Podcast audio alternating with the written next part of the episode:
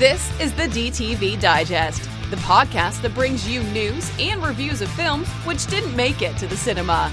And now, here's your host, Mike Parkin. Hello, everyone, and welcome to the DTV Digest. I'm your host, Mike Parkin, and joining me as usual are Richard Hawes. Hello, everyone. And Stephen Lockridge. Hello. This week we've got three new reviews to talk about. We're going to kick off with the latest film from Jesse V. Johnson, Boudica. Then we have Bite and Red Tide Massacre. Our short shot is the horror short The Offering. And then we have our DTV throwback, Maniac Cop 2. So without further ado, let's crack on.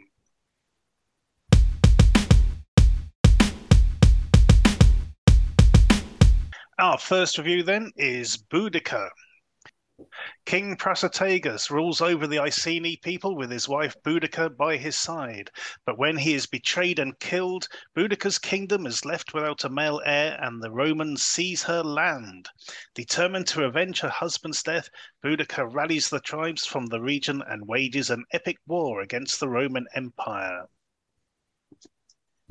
So, uh, guys, this is the latest film from Jesse Johnson, starring Olga Olga Kurylenko. Uh, a few other familiar faces pop up in this one. Um, you know, fans of uh, um, Jesse's films will certainly spot some familiar faces in here. Um, Steve, over to you first. What do you make of Boudica? Uh, a little bit let down, to be honest. Um, I like Olga Kurylenko. I think she's been really good in some of the films we've watched recently, like the um, what was the French one where she's like the copper. Oh, uh, the Sentinel. Sentinel. Yeah. yeah. Yes, that I mean that, that she's great in that. This, I think it starts off well. Um, she's she's really good, but it, it just everything feels signposted. You know, when her husband, uh, the king, gets betrayed, you know it straight away. You know it is betrayed in, and then like the final third was just like one big battle scene over and over and over again. And he just dragged it out for me and just left it a bit weak at the ending. Um, but I thought the kids were great. The other other performances were up to scratch, and especially uh, Nick Moran. He was a sleazy, right sleazy little bastard, in it? Um, but yeah, I just thought it let itself down a little bit. It just became too samey too samey. Like I said, for the last third, no difference. And the um, like the Caesar or the Russian, the, sorry, the Roman King. Mm-hmm. I think he's in two scenes. Yeah, and it just there wasn't enough of that. It was just felt like a a useless war. To be fair, because there's no one, no mm-hmm. one big enemy against really. Yeah, that's um, yeah. That, the, the Caesar scenes made me laugh um, uh, admittedly because he's he's prancing around in in this sort of like bikini briefs, um, and and when there's sort of, you know the the uh, the general turns up at the beginning to sort of brief him on what's going on, and he, he's desperately trying to keep eye contact, but his eyes keep keep just drifting down and then oh back up again and drifting down and back up again. Like, yeah. I, I, thought they was going to make something of it. It's like, are you staring at my crotch, General? But but no, they didn't. Um, but yeah, it was, it was, very evident. It's quite funny. Um, okay, uh, Rich, what did you make of Boudica? Well, I have to say straight off the bat that this isn't my cup of tea. This kind of film, you know, the the whole sort of historical epic, you mm-hmm. know, battle scenes, Braveheart, all that sort of thing. I don't really go in for that. So I I was here, mate. I was watching it because of Jesse Johnson. That's yeah. why you know. That's why you know tune in. That's the main reason that I'm interested in it. Um, uh, that it didn't it didn't sort of convert me into you know enjoying this particular kind of thing. Although I think it's perfectly you know you know good and serviceable mm-hmm. for for the kind of film that it is. I thought what uh, as a Jesse V Johnson film, you know, coming at it from sort of looking for you know recognizable trademarks and things like that. Obviously, we've got the like you say, Olga Kurylenko's in there. They've worked together a few times, including White Elephant recently. Um, I think uh, well, I know they've done that one. Have they done? I think I think they might have done something else before, but I know they definitely did White. White Elephant. Um, and then obviously you've got other familiar players, as you've said, like um, Dominiquie Vandenberg uh, is in a, a sort of a, a, a small sort of supporting role once again. Uh, I always like seeing him. Uh, he's been with Jesse Johnson since the very, very beginning. Was the star of his of his first film, and the the whole sort of uh, period, you know, na- nature of it, and the strong female lead, very, very much uh, reminiscent of Hell Hath No Fury from a couple of years ago. Uh, I think there's a lot of thematic similarities there. I mean, both of them were sort of fairly shot shot in the woods kind of movies uh, about you know these gatherings and you know fight, fighting back resistance and uh, strong female leads and those, so um, but a very different story. This one, uh, it uh, there was a couple of other little things like there. Uh, there's the shots of uh, like the slaughtered animal scenes, Mhm. which uh, or the cutaways that, to the slaughtered animals, which really reminded me of the Debt Collector when he was using those as sort of uh, Yep. uh, sort of artistic asides to sort of comment on the the, the nature of the work that um, French and, and uh, uh, I can't remember the other character's name, but, uh, but basically the the debt collecting work, the, the Hmm. two guys, um. Louis Mandylor and Sue? Scott Adkins, French and Sue, that's it. Um, but so yeah, and always good to see um, Jesse working more in the UK, making a British film. Uh, it's- a lot of his films have historically been American productions. Uh, it it really sort of started to change when he started working with Scott Adkins when he did Accident Man and um, Avengement. and Avengement, most notably uh, with Nick Moran, and uh, then say more recently One Ranger, which I haven't caught up with yet. Hmm. Um, I'm not sure if that's a co-production, but that's you know that's about an American character in the UK. In the which, UK. uh, it's got a bit of a Brannigan kind of thing, quite I interesting. can I can see that being a, um, a throwback in about two years' time. I think. Hmm. yeah, really, I'm hoping to see it soon. I mean, it, it does look cool. Um, so yeah, uh, there was, uh, oh, there was the, the action is is all you know the combat is all well done. I thought um, all um, I can't remember who I know Dan Stiles was involved, uh, and uh, the couple you know a couple of other people uh, bringing all the action together. The the stuff with uh, the daughters which is like uh, all to do with her mental state and stuff. I thought was really interesting. I thought that was all handled really well. Added a, a nice little dimension to it. Um, I mean, obviously Olga Kurylenko's transformation from like the start of the film to how she becomes uh, later on. Uh, more than one person, I think, on Twitter has has, has, uh, has commented on similarities to Avengement uh, in in in that regard. The the stuff with the magic sword I thought was quite interesting. The film has a, a, is limiting on its budget. There's a couple of bits like there's a little bit of CGI and stuff in there, not too much, but it's obviously there.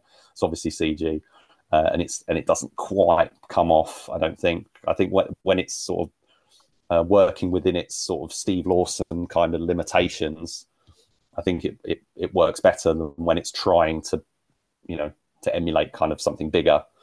Uh, it, it can't it, it can't it still can't quite pull that off, but you know it's it's good. And uh what was the other thing i was going to say? Yeah the sword stuff with the sword like i say um there's that uh, there's a bit where the sword gets broken and she goes to retrieve it and it's all this kind of kind of um uh mystical sort of um magical scene. And there's another scene where it's almost like it's basically a lightsaber scene where she like puts her hand out and like the sword sort of comes to her and that which uh, happens very very close up so again sort of a, seems to be a bit of a a limitation on the budget there. But I, I thought those sort of flourishes, you know, the sort of fantastical stuff, kind of worked okay. I, I didn't have a problem with it, and uh, overall, I'm not. I mean, Boudica's story or Boadicea, you know, there's different uh, interpretations uh, or understandings of what her name was, but the, you know, there's been so many stories of the, of that character of that character.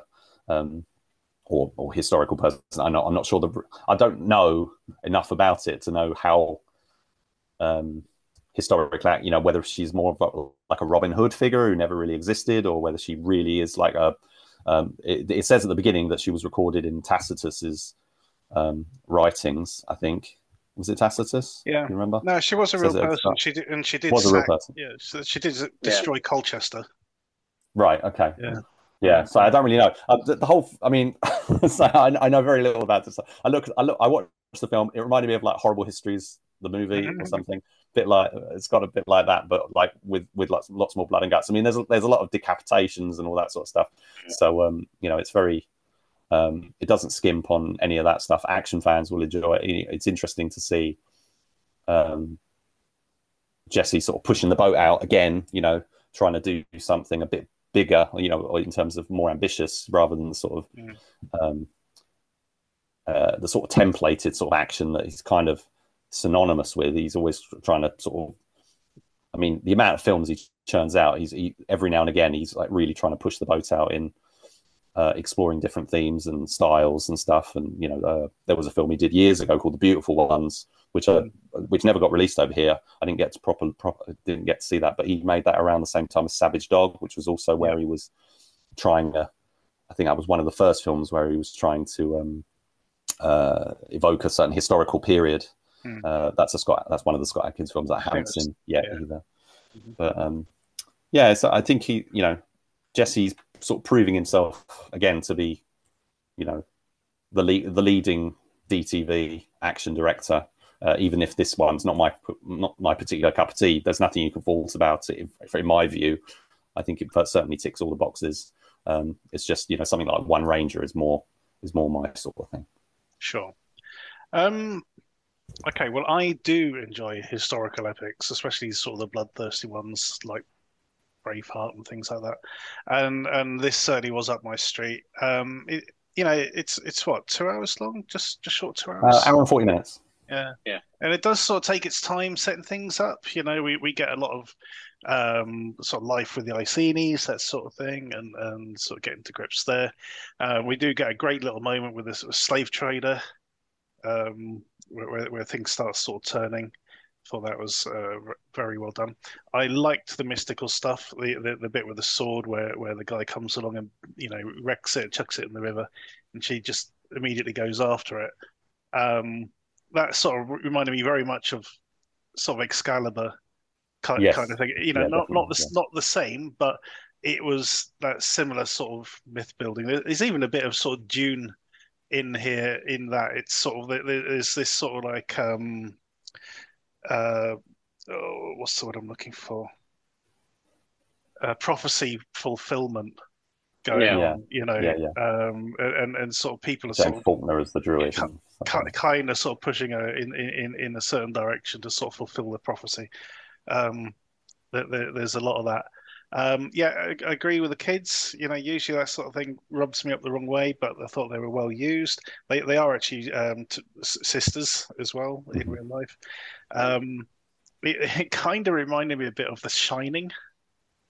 You know, yeah. why don't you come and play with it? Is that sort of thing? But it, it's it's like you know, as you say, it's like her mind you know, filling in the gaps kind of thing. Like, you know, it, it, it, there does seem to be some sort of supernatural connection to, to you know, a, a higher being or something, um, you know, and, and meeting a certain destiny, destiny and all that sort of stuff.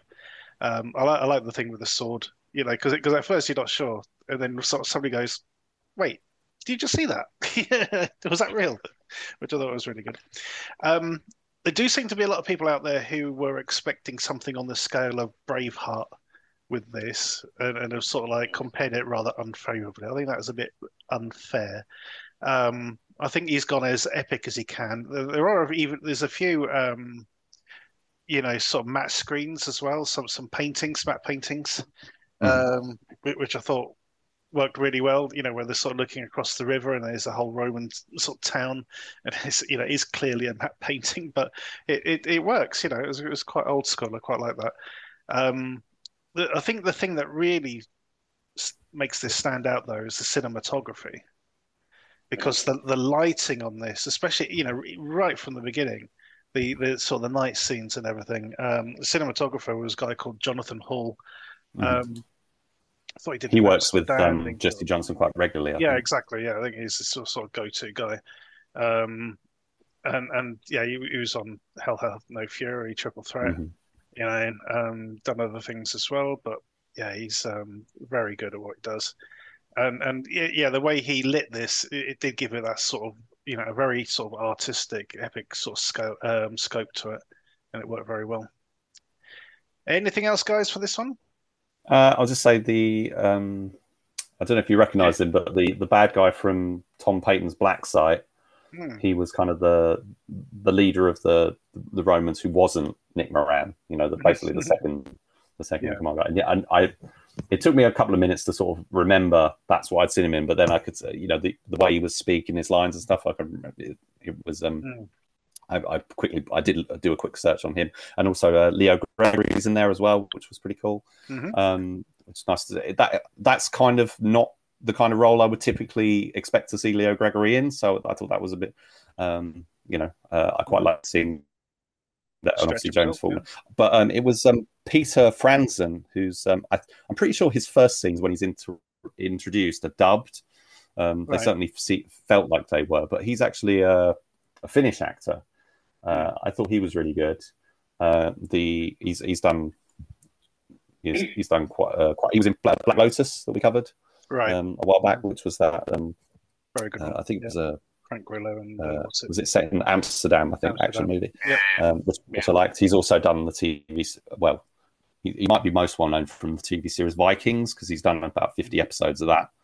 And um, yeah, so uh, I, I I liked him. So I thought the cast was you know it's not stacked with names that people may recognise, but I think there's enough um, uh, interesting players in the cast. And say I, I, I'm not overly familiar with this guy's work, but I thought he he you know Hmm. stood up to the challenge sort of thing of trying to sort of because he get he, a lot of a lot of his stuff is um, the sort of second lead um, compare uh, doing a lot of scenes with Olga Kurylenko, who's you know you know got a, such a vast filmography. You know she's been a you know she's only she's still only relatively young, but Hmm. it's uh, it's it seems like she makes like three or four three or four films a year. and you know it's like uh, and not just like supporting roles, like leading roles. Uh, so she's you know um, yeah, so always uh, interesting, you know, and then there's supporting roles in things like the princess and stuff as well. But yeah, whether she's playing a, a supporting player or, or the or the lead in, you know, an action film or a thriller or whatever, oh, I think Olga Kurylenko is is excellent, uh, and, and uh, rose to the challenge of um, of the of what uh, Jesse Johnson had set out. Cool. Scores on the doors, guys. Uh, Steve I'll give it a seven. and Rich. Uh, yeah, I'm say it's not my cup of tea, but I, I certainly think it's a good quality film, and uh, people who like this sort of thing will enjoy it. So it's definitely a seven from me. Yeah, I am going to join you guys on a seven. High seven for me, but definitely a seven. Uh, three sevens for Boudica. Go check it out.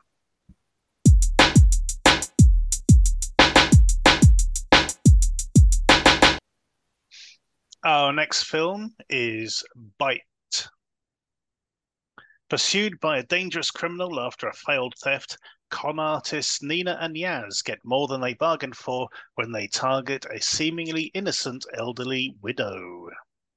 Steve, Yes. kill me. Kill me now, please. um, I'll be honest. I didn't think it was that bad. There was a couple of positives. Hmm. Uh, not too many, but I thought the main actress, Denovan, Cheyenne Donovan, Mhm. I thought she was really good. Uh, her girlfriend Yaz, I thought was okay, but the bits where she was like high and you know talking to herself and Just stuff, yelling just- at each other. Fucking yeah, came out as something else. Mhm. But I thought everyone else was terrible. Especially the father, the Gerald or whatever he was called. This is this. You know, I mean, how much better would this been if he'd Mm-hmm. played it? If if he'd played his role calm. Yeah. And and Yeah. you know took the took the emotion out of his voice instead of being this sort of shrill, nasty idiot. You know, Mm. like a pantomime villain. If he played it calm, I think it, you know it would have worked so much better. But- yeah, he was. Everyone was like that. Every, right, right across the board, everyone was sort of turning up Yeah. to eleven. You know, just just feeding off each other's energy, and it, it did not work at all. It was it was a mess. the sons were terrible as Mhm. well. Yep. Um, even the um, the gangster, Hmm. he was just he he was turning up to twelve. To be fair, he was so over the top. But I mean, I kind of figured where it was going. I didn't expect it to go as gory as it did. Hmm. Uh, to me, there was a couple of bits where it's like, yeah, we'll skip that ten seconds, you know, um, because it was just There was- yeah. yeah, there, there were a few, you know, admittedly decent practical effects. You know, some good sort of latex, or not latex. We'll talk about, you know, that sort of thing going on. I thought that worked quite well. Yeah. Um, the, the, the, the, the start of it, you know, the, the the whole scheme at the beginning was to get these animal rights activists to raid this dogfighting f- um, setup, just so they could nick three grand. Yeah. So, somebody died. You know, people died in that in that thing. That's the thing. I think it, it gives the, the desperation that, that, that, they're, that they're into. You know, they've got no money, no nothing, and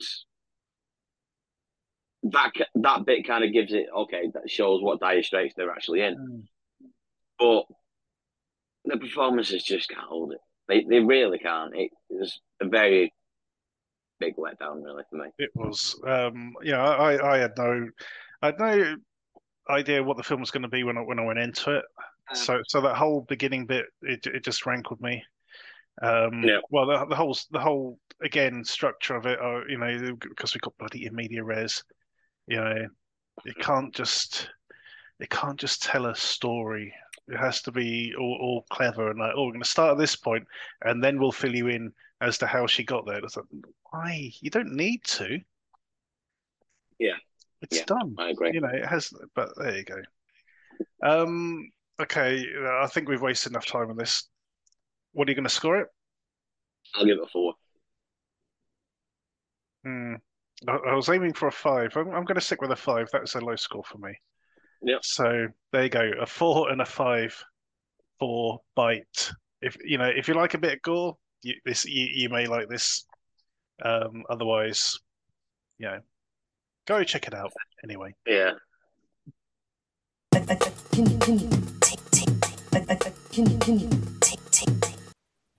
Our next review is The Red Tide Massacre. A female TV reporter investigating the red tide environmental disaster in southwest Florida becomes the target of an unknown monster. Um, this is, you know, very low budget, Steve. Um, Yeah. We, we, you know, we. I think I didn't hate this as much as the other, the the last Uh, one, but only just. Um, Yeah, I think I did. to be fair. let, let, let's okay so the film starts with um you know footage of this red tide thing I, I, I imagine it's some sort of algae kind of thing which is infecting the, all the wildlife in florida it's killing millions of fish and all the rest of it you know this red algae which is attacking Yeah. everything steve so and Yeah. it, so we, we get this guy who's an escaped convict running through the everglades being chased by Michael Paré and other people. Um, we get these really, we get this stupid, stupid scene where one of the cops chasing him suddenly stops because his wife calls him on the phone, and it's Yeah. like, "Babe, I told you not to call me when I'm at work," and it's like, Yeah. "Oh my god!" Just so he can get attacked, you know, and and have his gun stolen and all this sort of stuff. It's an awful, awful scene. But then this guy he gets infected by the red tide algae. What color Mm. does he turn into, Steve? Green. Indeed, of course he does. Yeah. as, you, as you would. If it turned red, it'd clash against his orange suit. Ah, that, that's the point. Yeah, May- may- maybe that's what they considered. Yeah, maybe they considered that. So we, we yeah, we've got this red tide massacre, this red tide algae infecting this guy and turning him into a green monster, basically. Yeah. Um, and then we have the town folk. As as mentioned, um, we got um, Michael Paré in here playing the sheriff, and we've got this guy called Sam Schweikart who plays his son Tommy, who you know, it, it's funny. It, it's funny how Americans treat law enforcement. You know, yeah, it's like Michael Paré's character. He's the sheriff, but he he's he was sort of voted into the position. He's got he's you know, who knows if he had any actual police experience before he took on the job. And the same with his son. You know, they're going, well, son, you know, we were rather hoping you would become sheriff one day. How? How is yeah. he going to become sheriff? You know, just give him. Exactly. Give. Yeah, exactly. What you know, and in this film, there's scenes where they're doing manhunts and things, and the other cops are sort of like listening to him, his orders. You know, and it's like mm. he's not even wearing a uniform. You know, he's wearing. He looks, about, he looks about seventeen, and you're second in the order time. Oh god, it's um, there's a lot of that sort of shit going on in this one. Yeah. Um, again, you know, it, there are one or two nice practical effects. There's at least one good beheading uh, because this guy develops these claws. Um, but the uh, you know the end result of this creature, it's it's like something out of a you know 1960s Roger Corman film. Maybe that's what they were going for. Um, I think that's but, all could go for. Because there's no yeah. There's no money spent on this. Yeah. If, you, if, you, if you think of the you know the costume for the Gorn from the original Star Trek series, um, mm. which is like this immovable head sort of lizard creature, um, then you're sort of pretty much there with this one. But yeah, you know, I mean, to me, it kind of reminded me like the original Swamp Thing with tendrils on, on its face, mm. and that was kind of about it. That's about it. And well, let's be honest, it is shy. you know, there's no there's no beating around the bush. The performances are terrible. The action's terrible. Yeah. The effects. I mean, like I said, there's a couple of decent effects, but it don't even gel together as a film. You've got so many massive exposition dumps by this supposed journalist. Oh yeah. You know, and it's like, oh, we are we are destroying the world. We need to get. See, I didn't realize she was meant. I didn't even realize she was meant to be the main character. you know, according well, to yeah. She's the main character. But you know, if you watch the film, it's it's yeah, obviously it's the um, you know, the sheriff's son is is meant to be yeah. the main focus, and and it is quite funny that you know he's he's sort of like really against becoming the the sheriff, and yet all he talks about is his dad being the sheriff. Uh, yeah, and he's got was it a dive shop or something? Yeah, that's it. Yeah. Yeah, which I which I first thought he said dye shop, as, yeah, like like like tie dye or something. yeah, and he's yeah. just doing doing like tie dye shirts for people this crappy oh. shop. it's, it's oh, not. It's not good, man. You can't recommend it. It's it's not. not. it's made for about literally twenty quid. Yeah, and it, it's it's been a while since I've seen something this cheap and nasty. And yeah. I don't mind cheap. I don't mind cheap as long as there's some sort of competence behind it, and and this didn't. You know, I no. mean, the, the, people making it will probably sort of point towards Roger Corman, you know, or even Ed Wood Jr. Uh, and say that was their their um, inspiration, but it doesn't make it a good film. No, even, even something like Birdemic, they'll probably say, "Yeah, we're trying to do something like that," and it's like, mm, no, just, yeah. no. How are you going to score it, Steve? Oh, um, I'll give it. What did I get by?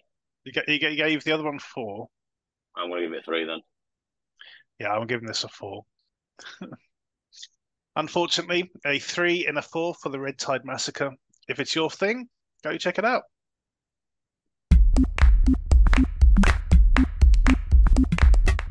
Our short shot this week is The Offering. When Molly accepts a job caring for an old man with dementia, she soon finds out the dark secret to his riches. Okay, so this is a nice sort of 15 minute, well, 13 minute short. Um, we have this young woman called Molly who's taken a job as a care worker within this house. Um, she's kind of asked to sort of start immediately because because the uh, the man's son has to r- rush off, um, and she's left with this guy who's got dementia. He's he's usually quite placid and sort of you know keeps to himself, but he seems to be sort of racked by night terrors and sort of panics and things, um, and it sort of builds up nicely to this sort of great moment at the end. Um, Steve, what do you make of it? Um, it was all right. It just to me, it seemed a little bit too long in the tooth Hmm. to get to where it was going, and that scene the end was a good scene at the end, but it just seemed to come out of nowhere.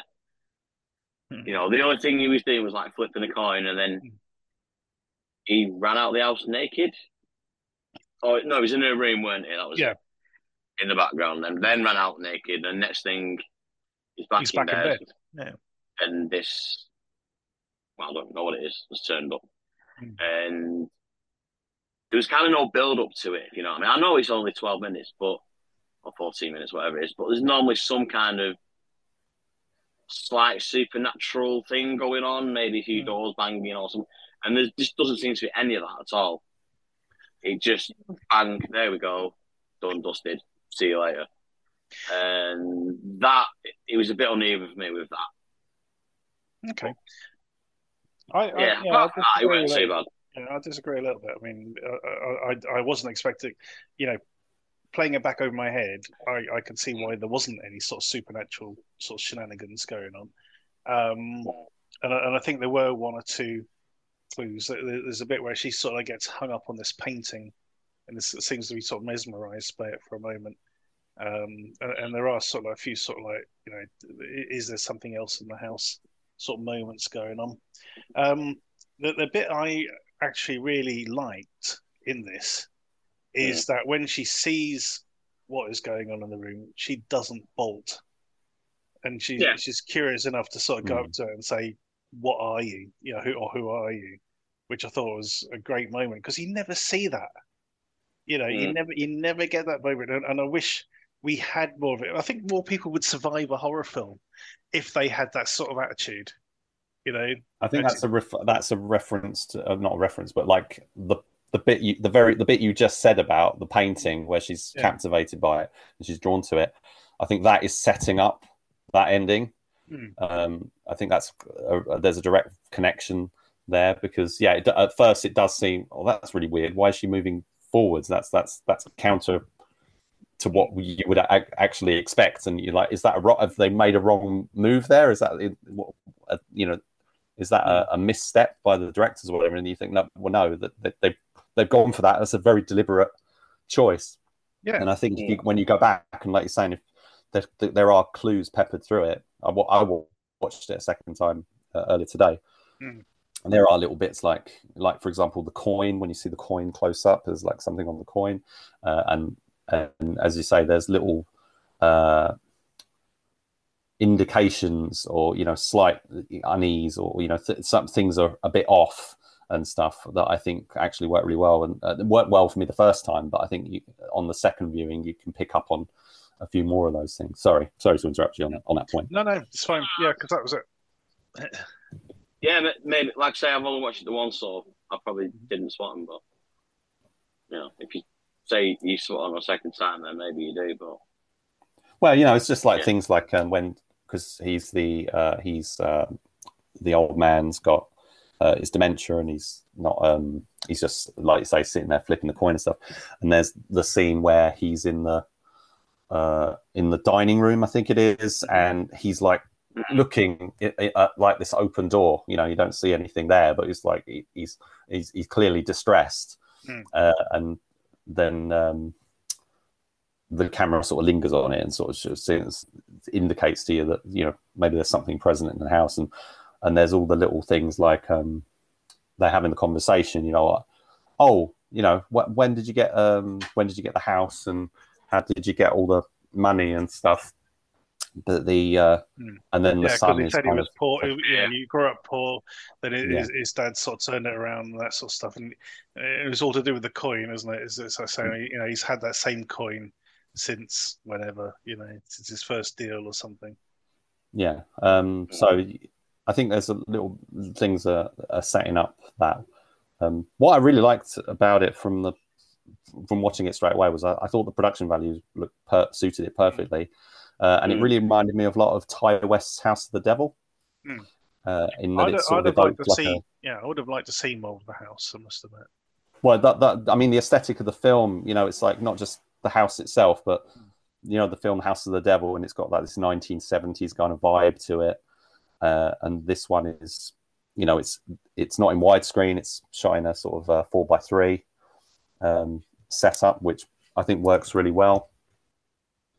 Yeah, so it was that House of the Devil kind of vibe uh, that I quite liked. I thought the it, it felt like it was like an older film, um, not not you know it stood apart from a lot of the horror shorts and stuff that I see. I just thought it worked. The, the aesthetic of it worked really well. I don't know if you ever saw the film Dead of Winter with Mary Steenburgen Yeah. and uh, Roddy McDowall. But that really came to mind as well. I don't remember anything much about that film. I don't know if it was the same plot as this, like a housekeeper kind of thing. I'm not sure if it had any of that. But the vibe of it, that film, you know, uh, I saw it when I was very young. It made a, a, a strong impression on me. Uh, and so when I was watching this, I was like, oh, that, those are the two things I was thinking of. I was like House of the Devil and um, and and Dead of Winter. Uh, and it's a two, it's like three. There's three actors in it. Um, it's it's basically um, carried by the, the the lead the lead actress for the for the most part. Um, but yeah, it's uh, these three performances.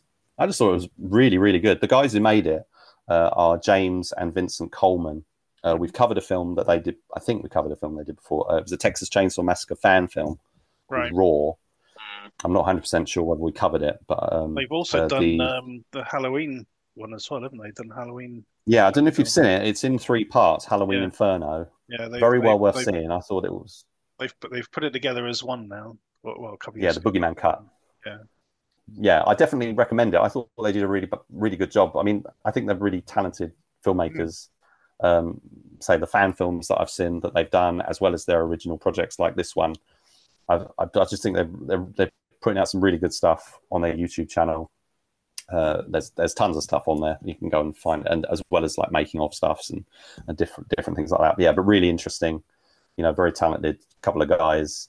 Uh, and uh, yeah, I, I, I, I, actually missed this one. This one came out like six months ago, but I'd only just recently caught up with it. And uh, yeah, it was I, I was what, probably the favorite film of theirs that I've seen. Yeah, they've got a Silent Hill fan film as well, which I think is not yet re- released. I think that's still on the way. I'm not not sure, but they've got so many different projects and stuff. But yeah, it's a really interesting couple of filmmakers, and yeah, I was really impressed by this one. Yeah, same here. Uh, we don't score the shorts, but we do recommend you check them out. You will find a link to this in the footnotes below. Go check it out. Our DTV throwback this week is Maniac Cop 2. Following on, uh, following on from the events of the first film, this sees our erstwhile cop teaming up with a Times Square serial killer. Um, interesting one. This. Uh, I, I really like the first one. I must admit, I, I, I hadn't seen this one. I don't think, um, at all until, until this this this time round. Um, it is quite bold in um, in what happens to certain protagonists um, from from the first film because, as I said, it is, is directly sort of lifts off. In fact, it repeats the ending of the first film at the beginning of this. Um, and you know, in the first one, we had Bruce Campbell as this um, disgraced cop who's been kind of framed for these murders, um, and then you know he, he's able to sort of prove it's this uh, this guy um, Matt Cordell who was um, you know he was a cop, he was sent to prison, got murdered in prison, and has sort of come back as this sort of like supernatural vigilante. Um, and there's sort of well, not even a vigilante, is he? because he's sort of very indiscriminate about who he actually sort of kills. we, we see him sort of stop a a, um, a, um, a convenience store robbery, only then to kill the um, the con- convenience store clerk and this sort of thing. Um, we got Robert Davi as our sort of main character, uh, supported by Claudia Christian from um, such things as uh, Babylon Five and The Hidden, of course. Um, yeah, it's it's interesting. This one, there's a, there's a lot going on. There's, I think, my favourite sequence in this is is just totally bizarre. It starts with a great stunt sequence where this guy dives out of a third floor window falls onto a delivery truck below it, bounces off, and then sort of falls on the ground, all in one shot. Then he stands Hmm. up, and then gets shot by Robert Davi, who Hmm. has the gall to turn around to the police later and go, "Yeah, well, it was either me or him." it's like, what the fuck are you talking about? He, he's just, you know, he's he's just staggering to his feet. He hasn't he hasn't even got a gun, and he, he just blasts him away. And it's like, yeah, there you go. Well, you know, dangerous street criminal. Um, But that's a great example of like a, a very unique kind of one. You know, Oh, yeah, you don't great wonder. see no, you don't see that sort of stuff, I- do you? I, I mean, it was, was just so well executed. I was thinking all the way through this how much of it would end up being green screened or CGI'd. Um, Oh, yeah. If, if, if it had been made today, you know, it'd be ridiculous. There's the whole bit with the, you know, there's a scene where Claudia Christensen's character is um, handcuffed to a police vehicle when she's outside it, and, and Yeah. you know, it, it's going down the thing. I mean, that whole sequence was was superb. You know, whoever was doing the stunt driving or you know stunt work on that one, um, I hope they got paid a lot. Basically, Well, Sp- Spiro Razatos is the man Yeah. behind all that, Exactly, you know, yeah. and he even gets the credit at the start of the film, which is Mm. which is quite unusual, but well, very well deserved. Absolutely, yeah, that whole sequence. You know, e- even the bit with the cab, you know, the the, ta- the taxi cab with its um, the rims sparking and everything. Yeah, yeah. all that was brilliant. Very well done. Um, and and then that sort of extended um, fire scene at the end. You know, the guy the guy set on fire and Yeah. sort of walking through the prison. All of that, brilliant, brilliant And they must have done. I mean, they were Yeah. doing. That was another case where they were using some really long takes, Mm. and you can't do a full body burn like that for very long. That's so right. Yeah, they must have multiple really been pushing it like Yeah. really to the limit, Yeah. uh, and they probably shot um, a few different. You know, they probably shot it a few times to sort of put it all together. Mm. But some of the shots were like so long. I was like, well, I'm, I'd be amazed if anyone Yeah, didn't get like seriously hurt trying to basically. trying to do this because um, there was you don't you say it's normally very quick those kinds of things and this was like going on and on and it would be all CG now Mm. but um, they they Yeah. wouldn't have, they, they couldn't it couldn't they couldn't do I mean they could have done some artificial sort of effects on it but you wouldn't have got the quality No. at the time so the only way to do it is to do it for real There's a couple of a couple of things. There's there's um oh there's the, there's the guy um I think it's I think it's Michael Lerner's character Edward Doyle. It's a bit towards the end where, where Claudia Christensen, you know, she she had a wrist broken in, in that sort of car scene earlier. Um, she ends up getting taken hostage with um you know by this serial killer with with the, the maniac cop guy and, and this other uh, black dude who's on death row. And then michael lerner's character sort of goes bloody hell look you know she's been in uniform back in uniform for one day and she's got herself bloody kidnapped. Oh, what a cop. Yeah. Oh, bloody hell. You know we we watched that film um oh, what was that one we saw last time? Uh, ballistic. Mm. you know, and the amount of misogyny that was in that one was was was you know off off the charts. For that that one scene with Michael Lerner, that was great. Um, the other one as well, uh, we got Charles Napier in here in a, in a short role, um, playing this um, sort of news reporter, sort of sort of interview kind of guy. And he he looks in this film. He looks the spitting image of Sean Hannity. oh yeah Yeah, he, he really does. It's, it's really bizarre. It's right the way they've sort of styled him. It's a very very prescient sort of moment. I thought that was very good. But yeah, this this is um you know it's a pretty decent sort of thriller. Uh, I quite quite enjoyed it. Um, Steve, what did you make of it? Yeah, I mean, I had seen it before when I was about, well, when it came out. 90, so 1990. probably about, Yeah. probably about 10 or 12 when I watched it. Um, which is way before I should have done, but oh well. Um, yeah, to me, it was, I thought the script was really impressive. Like you say, the stunt work was great, especially, you know, the prison and the police station massacre Oh, yeah. and stuff like that. Yeah, that was They were really massacre, That was. Yeah. Yeah, and I like the fact that it's it goes deeper. You know, like I said, the Michael Lerner character, he has to do that like monologue saying like, right, okay. Hmm. Because I, I, will be honest, I didn't remember the first one as well. I've seen it again, but I didn't remember it. And he's like, yeah, we set you up and I liked the way it went deeper. That it was just, you know, it was just a psychopath, maniac, supernatural cop or whatever. It actually had reasoning, and it kind of, you know, closed the book at, at the end, really. But obviously, there was a third one. Hmm. Um, again, I can't remember. Yeah, I haven't I've seen that one either. I've seen it, but again, I can't remember. You're talking like 30 years ago now. Hmm. So maybe we could do that one. I don't know. Um, I don't know what gives him the impetus to come back this, you know, in the third one again. Um, but the other thing is, is it Robert Z'Dar? Is that who Yeah, that's who plays him. Yeah. Yeah. yeah. Great performance with no no lines. Basically, I think he's got one line Yeah. with his in that flat with his mate. Maybe not his mate, but you know what I mean. Mm-hmm. Um, but yeah, all in all, I thoroughly enjoyed it. It was a lot better than I than I remember it being, and I just think the story was done really, really well. Hmm. Uh, Rich, over to you, mate.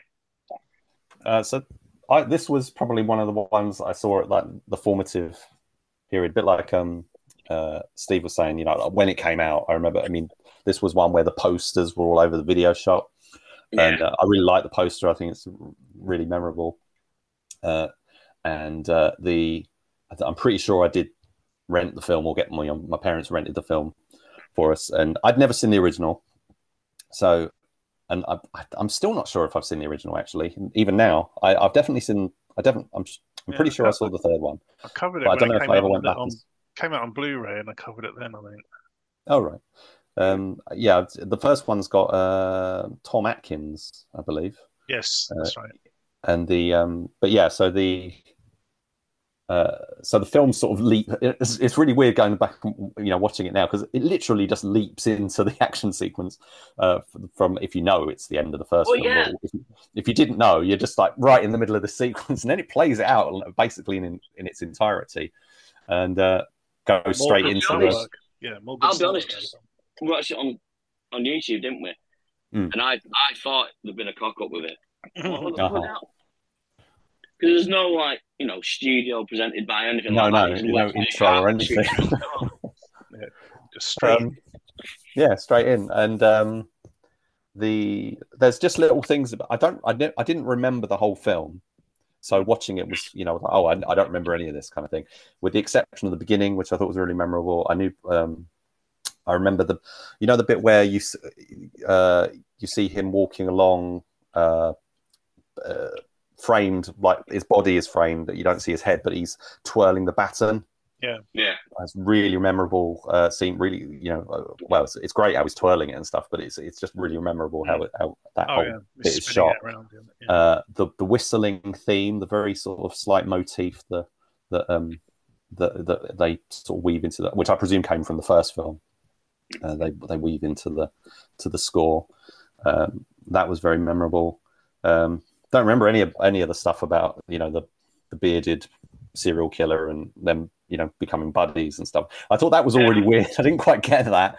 Um, I, I didn't think that really sort of panned out quite. I, it felt like there were bits missing, especially when you get to the end. You know that they've been buddies because he's like he, he goes to the he's met he's just met this guy. The guy gets taken to the prison, and then um, uh, Cord- Cordell doesn't really know that he's there, but for some reason the guy's like, "Oh yeah, my friend's coming for me," you know. It's like, so, and then he does, and it's like, okay, maybe I don't know whether there's some sort of psychic link between them or something. I don't know. It's it's weird how that, that how that plays out, but it does bring in this you know fantastic sort of Terminator meets Friday the Thirteenth, um, you know, uh, massacre at the police station scene, which was pretty cool. Um, uh, the cast you've already mentioned, you know, some of the, the cast is incredible. You know, got Robert Davi who's front and center on this one. Um, it, Bruce Campbell and Laurene Landon appear from the. uh, Was it Laurene Landon in the first one as well? Yes. Yeah, So, so, so they- we, they- we had we, we Yeah. had Laurie Landon on the Smoking Lamb podcast Mm, yes, way back when. yes. because Yeah. she used to do a lot of stuff with Larry Cohen, Yeah. who was the writer and producer of this Yeah. and various other things. Yeah, so she's uh, they those characters reprise, and I thought it was quite interesting how they did that because they kind of they kind of get a lot of screen time, and then they're off, you know, kind of thing. And then the film sort of transitions quite awkwardly to these different characters, and well, it's weird no, because I, it, I, think there, I think there was enough overlap. Yeah. You know, and, and yeah, I, I, thought that I think you know there was enough there that you, you could, you know, if you didn't know, you could think, yeah. oh, you know, they're, they're carrying on with the same characters from the first one. Yes, uh, yes. Uh, but but you do get this moment. It's like, oh shit, yeah. Well, that's what I mean. I think it's more of a kind of psycho kind of thing. You think yeah, exactly, yeah. you think you're going to be following these characters, and it's like, nope, we're going to follow this these characters instead. Um, this is this is way before the X Files, but there's very much kind of a Mulder and Scully kind of thing going on mm.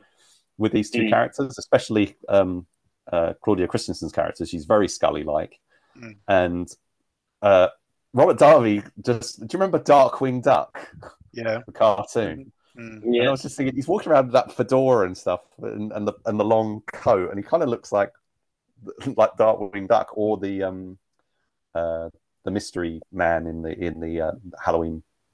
Uh, I can't remember if he turned up in Halloween four, but he was definitely in Halloween five and Halloween six of um, this, this guy with the with the hat on. Anyway, but uh, yeah, it's it's quite an unusual kind of look. Whether that was Davi's choice or something, I don't know, but it's quite say the cast, the rest of the cast. Say you've mentioned Charles Napier. We've got say Leo Rossi with a big beard in this one. Danny Trejo is a blink and you'll miss. Unfortunately, what they, they there's a whole breakout thing, and then Matt Cordell's sort of leading them for, to to go back to the prison and all that sort of stuff. Um, again, how how him and the other guy sort of work this out between themselves. it just sort of seems a bit.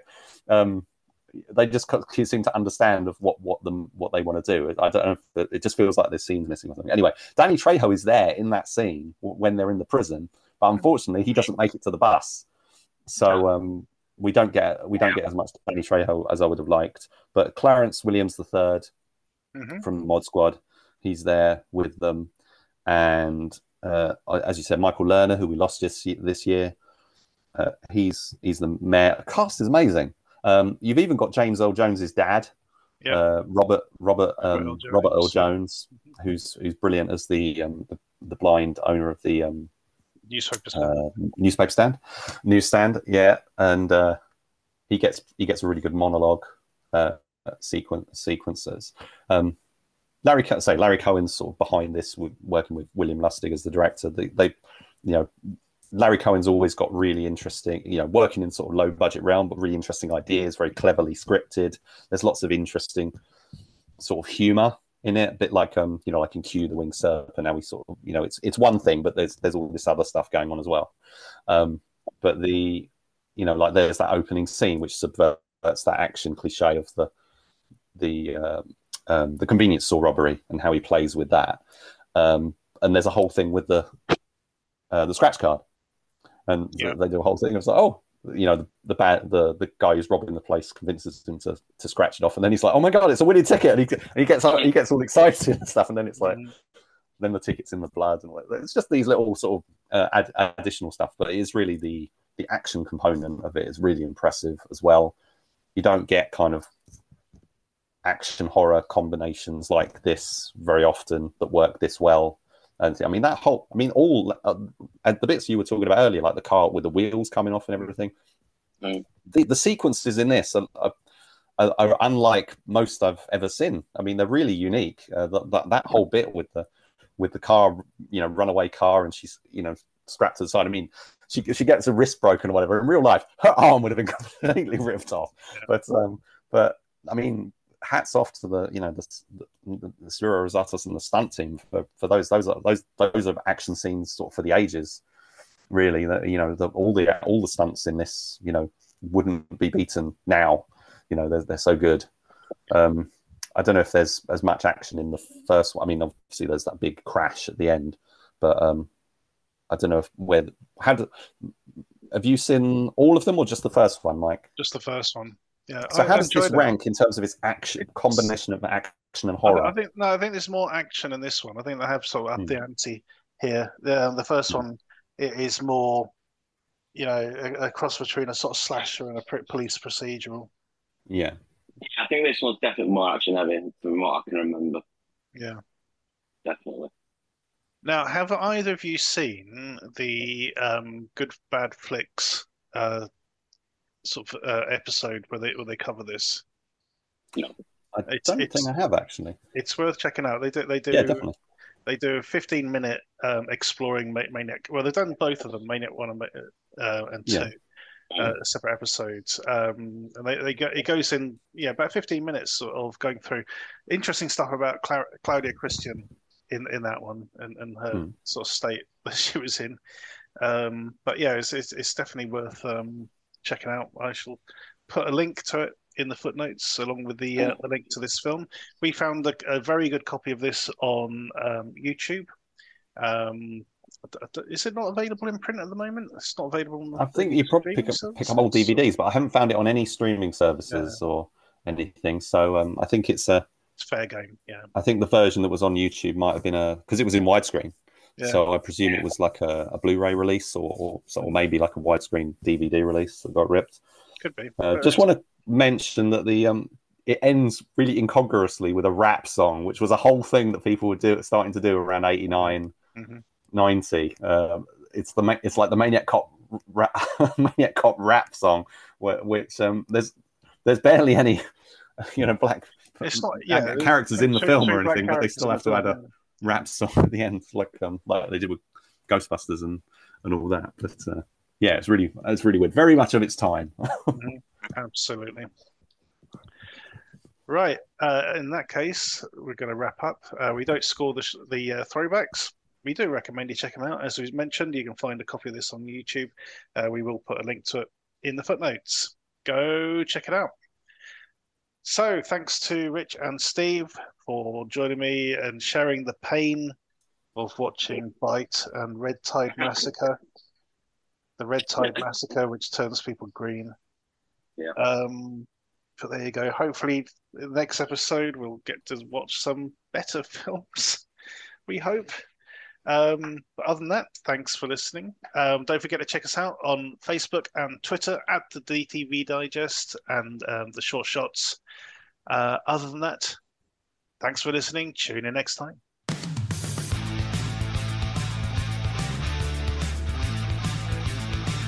For listening to the DTV Digest. Let us know your thoughts in the comments and tune in again next time.